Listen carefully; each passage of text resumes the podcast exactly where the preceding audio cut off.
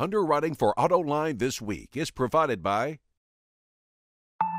Did you know advanced high strength steels are the leading material used by automakers to achieve the new fuel economy standards? Advanced high strength steels are lighter in weight and reduce greenhouse gas emissions without compromising safety, performance, or affordability. Steel, a sound, sustainable investment. Today, tomorrow, and beyond. For more information, visit autosteel.org. You know why I pulled you over, ma'am? I need you to recalibrate the Doppler shift on the return signal. Radar's on the frisk. Do Sonata drivers know something you don't? The Sonata from Hyundai. And now, here is your host, John McElroy. The cars we drive today are going to be very different in the future. That's because automakers have got to greatly improve the fuel economy of those vehicles, and a key way to do that is to make them lighter. That means they're going to have to experiment with all kinds of new materials. But which materials are those going to be? Well, to help me get to the bottom of that, I'm joined today by Ganesh Panneer, the Director of Sales and Marketing for Automotive and Specialty Products from Novelis North America. Novelis, by the way, is the largest producer of rolled aluminum in the world. We're also joined by Rose Ryntz, the Senior Director of IAC Advanced Development. IAC is a company that supplies interior components to the auto industry, but with a specialty in plastics. And Blake Zuidema is the Director of Automotive Product Applications for ArcelorMittal USA. And of course, ArcelorMittal is the biggest steel company in the world. And with that, let me start with you, Blake, because steel dominates the way that we make cars today. Always has. I think it's going to in the future. But those steels are changing. And it's been very impressive to me to see how much lighter cars are getting just by using steel. What's changed in your view? A number of things. Uh, most of it has to do with getting the right strength grades of steel into the right components. And the steel industry has spent a lot of effort over the last few years understanding car designs looking at uh, the design and performance requirements, finding out what material properties uh, are associated with those, and then developing steel grades that specifically target the kinds of properties that are, are, needed in those things. And a lot of the advanced steels that are coming into the market right now are basically designed to maximize performance within those design requirements. Okay, for a layman like me who knows nothing about how this works, how do you make steel a whole lot lighter and stronger at the same time? You make it stronger. You provide more energy absorption so you can lose, use less of it. Uh, a lot of the, the weight reduction has come through using stronger grades at lighter thicknesses.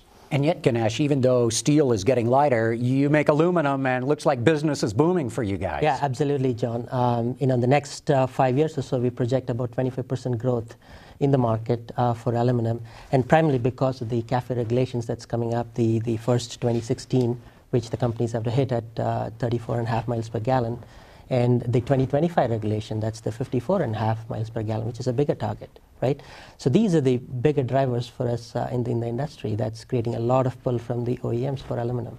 And we're seeing aluminum being used in all kinds of things the engines, the transmissions, the, the chassis, the body, everything. And, and if you traditionally look at it, aluminum has made a good penetration in the uh, engine cylinder blocks or suspension components and so on and so forth. But from the body in white perspective, aluminum is starting to penetrate. And the study that was made by Ducker for Aluminum Association, you'll see that uh, the aluminum content in a vehicle is going to go from about 300 kilograms, 300 pounds a uh, vehicle today to about 550 pounds, right? That's nearly doubling. And a lot of this growth is primarily going to come from sheet aluminum that is in the body in white areas.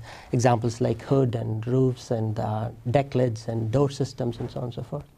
And yet, Rose, plastics is uh, growing as are growing as well. They are indeed. Uh, we're pretty flexible. We like to say plastics are used for a majority of reasons. Uh, if you look at the amount of aluminum or steel that's used, at equivalent strengths of materials, you can use half the amount of plastic. So it goes a long way toward trying to reach the type of weight reduction and so on. The other thing that plastic has, all the way from high strength but really good ductility, so real good impact resistance. So when you look at, for example, an instrument panel or a door or a headliner for that matter, all the type of side curtain airbags and uh, type of performance that we need to get to are already inherent in the plastic itself. But just as Blake talked about different kinds of steels, there's all different kinds of plastics. Well, there are indeed. A lot of people, I think, look at plastics and say it's another outgrowth of oil. Yes, it is. The same thing that you make gasoline from. But the beauty in plastics is we're starting to reinforce them with some natural fillers, uh, some corn stalks, you know, kenaf, jute, bamboo for that matter. And it allows us to increase the weight, or decrease the weight and increase the strength even more to get towards the kinds of high strength properties that you need for thin wall materials. I understand IAC has come up with some sort of blend of its own of plastics. IAC is a unique interior company. We call vertical integration one of our strengths. And in vertical integration, to define that a bit, we take the different materials that could make up a plastic, blend them together to get very special attributes of that material. In doing that, we can go thinner wall, we can put in things like recycled carbon into our formulations. And if you look at the types of things we do, all the way from instrument panels to doors, to headliners to carpet, everything virtually in the vehicle, interior of a vehicle, minus the seats and electronics, we do. And we can custom tailor our blends to get to the certain attributes that we're looking at, from touch and feel and thermal management, all the way to impact resistance and other properties. Blake, you got to be worried, or are you worried about all these other materials that automakers are start starting to look at? Because people's perception is steel is just heavy. One must take the competing materials threat very seriously because we still don't know exactly where we're going to be in terms of the, the actual fuel economy requirements, nor in terms of the, uh, the cost of some of the other fuel economy improvement technologies there are thresholds uh, beyond which some of these other materials could make very good economic sense. But from what we have seen right now, the, the weight reduction potentials offered by today's current and emerging steel products provide sufficient weight reduction uh, to get us to a 54.5 mile per gallon fleet. Uh, within some of the, the reasonable assumptions. Now, will that do that for all vehicles and all manufacturers? That's where some of the risk comes in. There are going to be niche applications where we're going to have to look very seriously about some of these other materials. So, as you look out down the, the rest of this decade, uh, what, what, percent of cars is made out of steel right now, and where do you think it'll be 10 years from now? Oh, 10 years from now, steel is going to be a significant part of the fleet 10 years from now. Uh, particularly in some of the smaller vehicles, the ones that already are closer to their fuel economy targets. Uh, these vehicles don't have the same real demand for weight reduction as some of the other ones. Uh, the areas perhaps of, of, greatest interest in potential are the, the bigger vehicles. They're further away from their goals, they have a lot longer to go, uh, and some of the other technologies are a little bit more expensive. Uh, to get these things way up to their targets. You're talking big SUVs, pickup trucks, and large, large passenger cars, uh, pickup trucks, and the like. Certainly. Ganesh, I got to believe that part of the, the, the, challenge that aluminum has in selling to the auto industry is uh, the material itself is more expensive, yep. but it's also going to require other manufacturing techniques. Yep. You, yep. The, the, way you stamp it and weld it together has all got to be different. So there's not just the cost of the material, but changing the, the assembly and manufacturing areas. The, the, way to look at it, John, is really if you look at it by component by component, aluminum is lighter, but it's more expensive by the pound. Uh, compared to steel or other materials. Um, the right way to look at it is look at it as a system-wide solution. If you put a set of aluminum components together and get the right uh, durability and the crash performance and safety performance for a vehicle, you would be actually able to design a uh, body-in-white system that is lighter, that's about the same level of cost as steel, and still provides the performance or exceeds the performance level that's been set forth by the by the OEMs. The classic example is the the uh, Land Rover, uh, Range Rover SUV that, that you have probably seen at the Paris Auto Show. Right? Yeah, the the new Range Rover SUV. Yeah. They took I think an average of 900 pounds of weight out of the vehicle, largely by going with so much aluminum. exactly, it. exactly. The other examples out in the market are the Jaguar XJ, the XK, and uh, Audi A8, and some of the performance vehicles have taken the uh, limit to the other side have gone into highly aluminum intensive vehicles. Mm-hmm. They tend to be lower volume vehicles, yeah. certainly. Yeah. Do you think we're going to see aluminum intensive vehicles in very high production? Uh, I, we think so. We think so. Given the uh, given the uh, CAFE regulations that's coming up and, and, the targets that the OEMs are against, there has to be a solution that involves aluminum heavily, right? And also multi-materials like plastics and steels and so on and so forth should have to be a part of the solution to achieve the targets. Rose, of course, one of the things that uh, people always bring up, in fact, you brought it up earlier, plastics are made from oil. Mm-hmm. If the price of oil goes up, isn't the price of plastics plastics going to go up along oh, for with sure. it? Absolutely, the price will go up as the the price of a, a, a gallon of oil or a gallon of gas or whatever else goes up. They're all predicated on oil to begin with. I think what we're trying to do to eliminate that cost target out of plastics as oil goes up, plastic goes up. We're filling it with things, as I said before, with fillers that aren't expensive, that are natural, that are not petroleum based. We're also going as far as looking at recycling efforts, uh, which I think plastic have a tremendous advantage in. How much recycling can we put back in and still get the same performance? So although we may be using one pound of material that might come from, you know, a tenth of a gallon of gas, we might indeed be using more of that as a recyclate, therefore diminishing the amount of oil that we need to get out of the ground to make the original plastic. When I hear things of uh, jute or soy or these other natural materials going in, is that just to create uh, an environmentally, you know, benign or or positive image about the material, or d- does it really lower cost and or bo- boost the strength? Well, I think uh, you have to look at several things. Uh, we look at carbon cred- credits as well when we look at reinforcing plastics, or where we would get the kenaf or jute from if we're filling it. The disadvantage now is that in using kenaf, for example, which mainly comes from Bangladesh, from India, when you look at it from the perspective of, yes, I'm reducing the amount of oil I need, you're looking now at carbon credits. How much does it cost to ship that across the ocean in order to put it in a vehicle? So we're really looking at less dependence on oil. We're looking at increasing stiffness so that we can go to thinner wall and go hence to lower weight. The, I think the real advantage or disadvantage, whoever can figure out the solution, is going to be how do I get the right amount of filler at the lowest cost and still say I have a green, environmentally friendly solution? think right now when you look at natural fillers or natural polyols such as soy from sugar or other sources, it's generally more expensive. So the company or the person or the material that's developed, the first one to get there with a cost effective solution with lighter weight and natural based materials is going to be the real winner.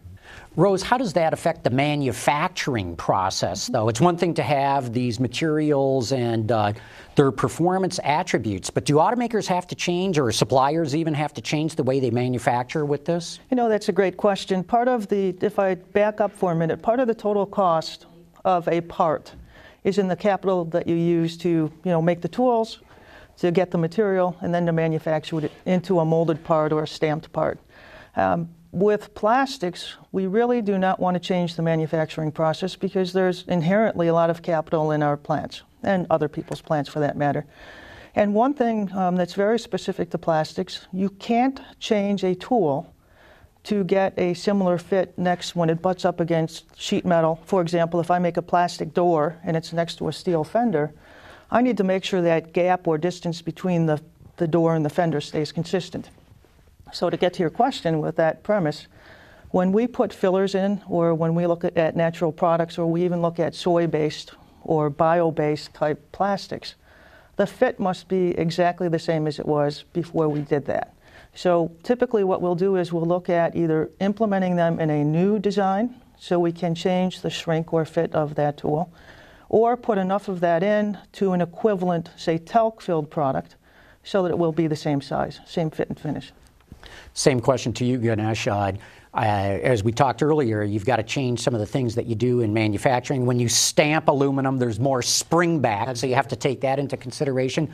Uh, earlier this year, General Motors announced that it had come in with a, maybe something of a breakthrough in how you could spot weld aluminum together. Do, do, you see it the same way as a breakthrough? Absolutely, John. Uh, if you look at uh, manufacturing of aluminum, even though sort of fundamentally it's, it's a metal similar to steel, metallurgically it's quite different. It springs back, and uh, the the stamping and the forming has to be understood very well by the by the uh, engineers and the OEM community in general right?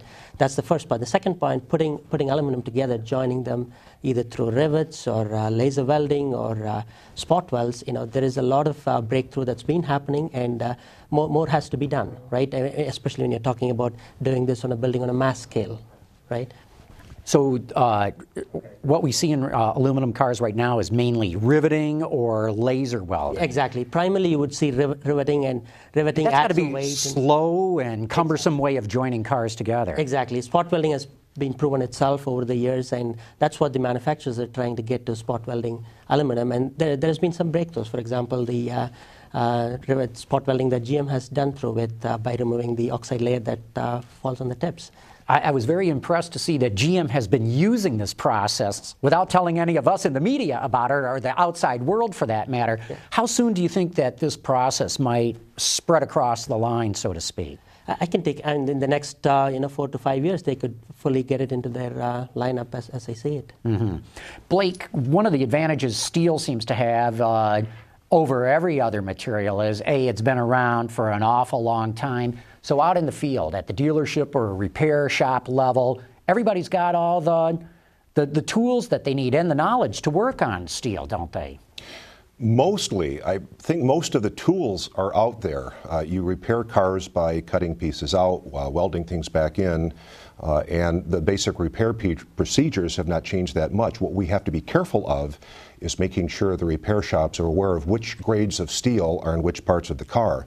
Uh, it's very popular to put a frame up on a rig and heat it full of uh, uh, torch uh, heat input uh, and bend the things back in. If you do that to a, a dual phase or a martensitic rail, you're going to completely anneal it and destroy the properties. So there's a big effort going on to educate the repair shops, and it's the steel guys. As well as we're working very carefully with the car guys and the repair folks to make sure that uh, dealers and repair shops alike are educated. How do you keep up with that if you're a repair shop? Because, as, as you're pointing out, all these new steel grades are coming out. They're going in different places on a car depending on which model and which car company you're talking about. Uh, and this is happening at an accelerated rate. How do these shops keep up with it? the shops themselves uh, have repair procedures that are provided by the, the OEMs. Now, I'm not an expert in repair. I've worked a little bit with the repair guys, but my understanding is each new vehicle has a repair procedure. And laid out in there are exactly the types of procedures uh, bend, repair, replace. Uh, and as long as the repair shop is reading those and adhering to them rigorously, uh, the repair should be made in a safe manner. John, that's not so different from plastics. When you think of, you know, the number and type of plastics that go into the interior and the exterior. For example, when we switched from what we called xenoid bumpers back in the early 90s, late 80s, to olefinic bumpers, completely different repair procedure. So we put out service bulletins through the OEMs to make sure that they were aware that it had changed and it, it would require a different finish or a different, you know, fix to repair that particular item. How was the experience in the field with that? Uh, I would say uh, initially, uh, in going from what we would call a very amorphous type, non shrinking, easy to adhere to uh, bumper to a um, Teflonish type bumper, it was difficult. I think you would have seen a lot of early vehicles not repaired co- correctly where you would see pieces of paint off of the bumper, for example. That was because of an, either an incomplete repair or not correct repair. But I think as we learn with anything, any change, it becomes relatively easy now when you look back and say that was an easy fix. Ganesh, it's one thing if the bumper doesn't look all that good. It's another thing if the whole frame or chassis of the car is not properly repaired. How's aluminum going to deal with that, of this learning curve that's got to take place out in the field? Yeah, the challenges are quite uh, similar, John. Uh, if you look at the type of alloys that go into making aluminum, there are probably about uh, five or six different alloys, particularly customized either for skin applications that get the crisp lines that's needed, or the crash applications where it has the strength or the deep draw that's required for uh, inner panels and so on. The right alloy and the material has to be put at the right place. The joining types have to be done right. So there's a lot of learning and education that needs to be done in the service sector. Particularly, the OEMs have to take a lead and, and uh, walk through the education throughout the process. I imagine it's one thing if, you know, you mentioned uh, Audi and Jaguar Land Rover. It's one thing if people bring their cars back to the dealership and there's more control over how these things are repaired and made sure that they're done properly. What happens when they get out in the independent repair shops? That, that's certainly going to be a challenge. The independent repair shops are going to be quite surprised with the material that they see in, in these cars, and and uh, the the fear is you know doing improper repairs might lead to uh, liability and so on and so forth. Yeah, that's uh, one thing that I don't think the, the regulators maybe take into consideration. When you, it's easy to say, oh, you got to make the fuel economy better. Yeah. Then you start to run into all these real world uh, uh, issues, yeah. let, us call them. And uh, another thing, too, even though fuel economy, uh, Blake, is, is driving all this, uh, what about total sustainability? It, it, it's one thing to make a car lighter for the time that somebody's going to be driving it. Ultimately, it's got to be recycled, and hopefully, that material be used back in the manufacturing process. What's steel's take on this sustainability, sustainability issue? Well, steel has a advantage going in because there is already a very, very uh, prevalent recycling program going on. I've seen some of the statistics from the Steel Recycling Institute, and depending on the year, uh, the rate of auto recycling varies from probably 98 to 101 percent.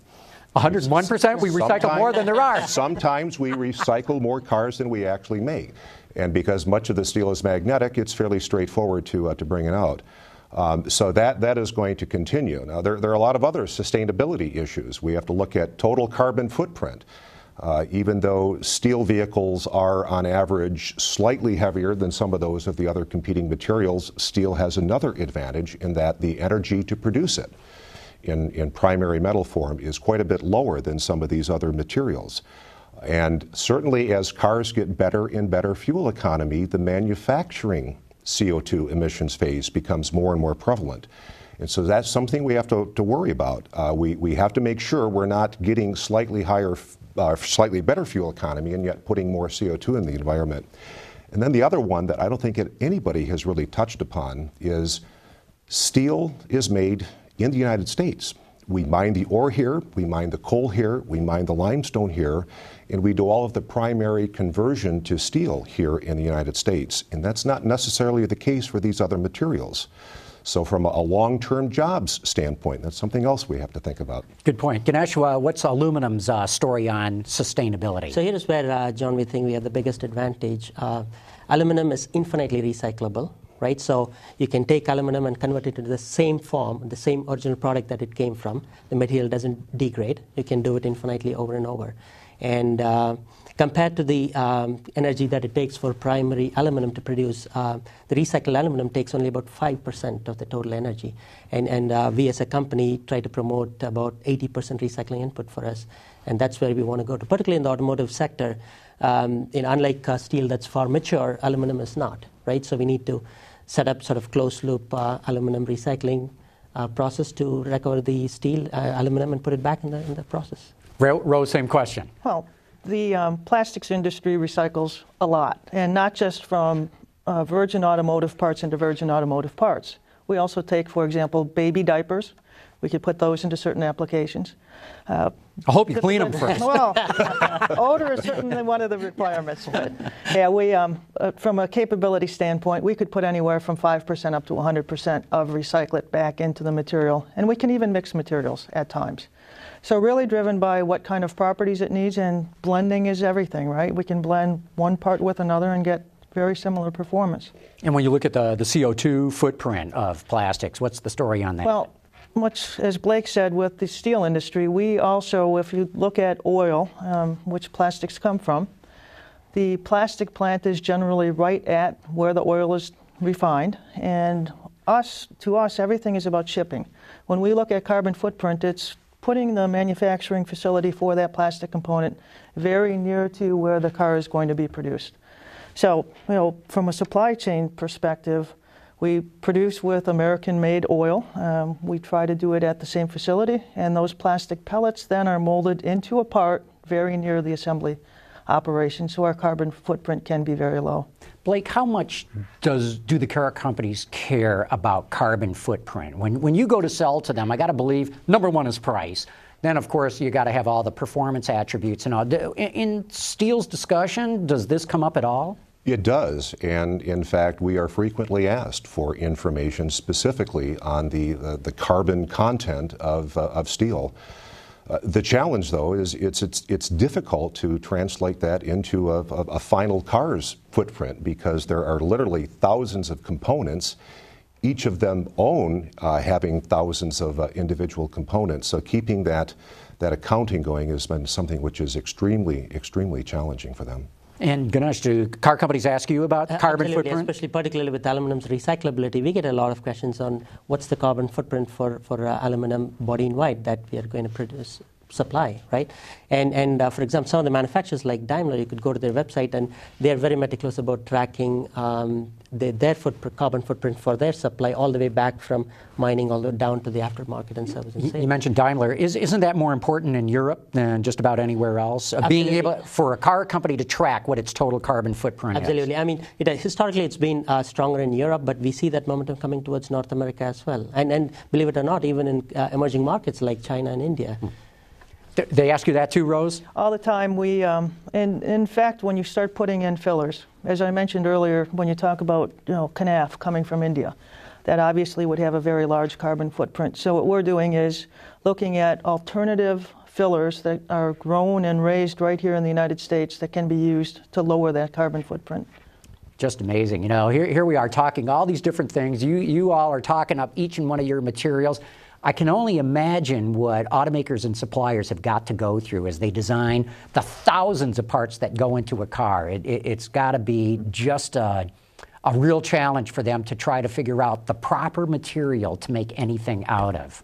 But I want to thank all three of you for having come in today. You sure raised some very interesting issues, some that I want to dive more into. But Ganesh Panneer from Novelis, Rose Ryntz from IAC, Blake Zuidema from ArcelorMittal. I want to thank you all for having shared your time with us and your knowledge. Pleasure to be here. And I hope you all enjoyed it too. And as you can imagine, uh, if, if you had trouble, uh, some struggle keeping up with all this, just imagine what the car companies are going through. Anyway, join us again next week for Autoline, Autoline This Week. Underwriting for Autoline this week is provided by Did you know advanced high strength steels are the leading material used by automakers to achieve the new fuel economy standards? Advanced high strength steels are lighter in weight and reduce greenhouse gas emissions without compromising safety, performance, or affordability. Steel, a sound, sustainable investment. Today, tomorrow, and beyond. For more information, visit autosteel.org. Why? Because plants need water to grow. Because baseball's played in the summer. Oxygen and hydrogen. Because I forgot to get a receipt. Why? Why not? Why? Why don't you go ask your dad? Do Sonata drivers know something you don't? The Sonata from Hyundai.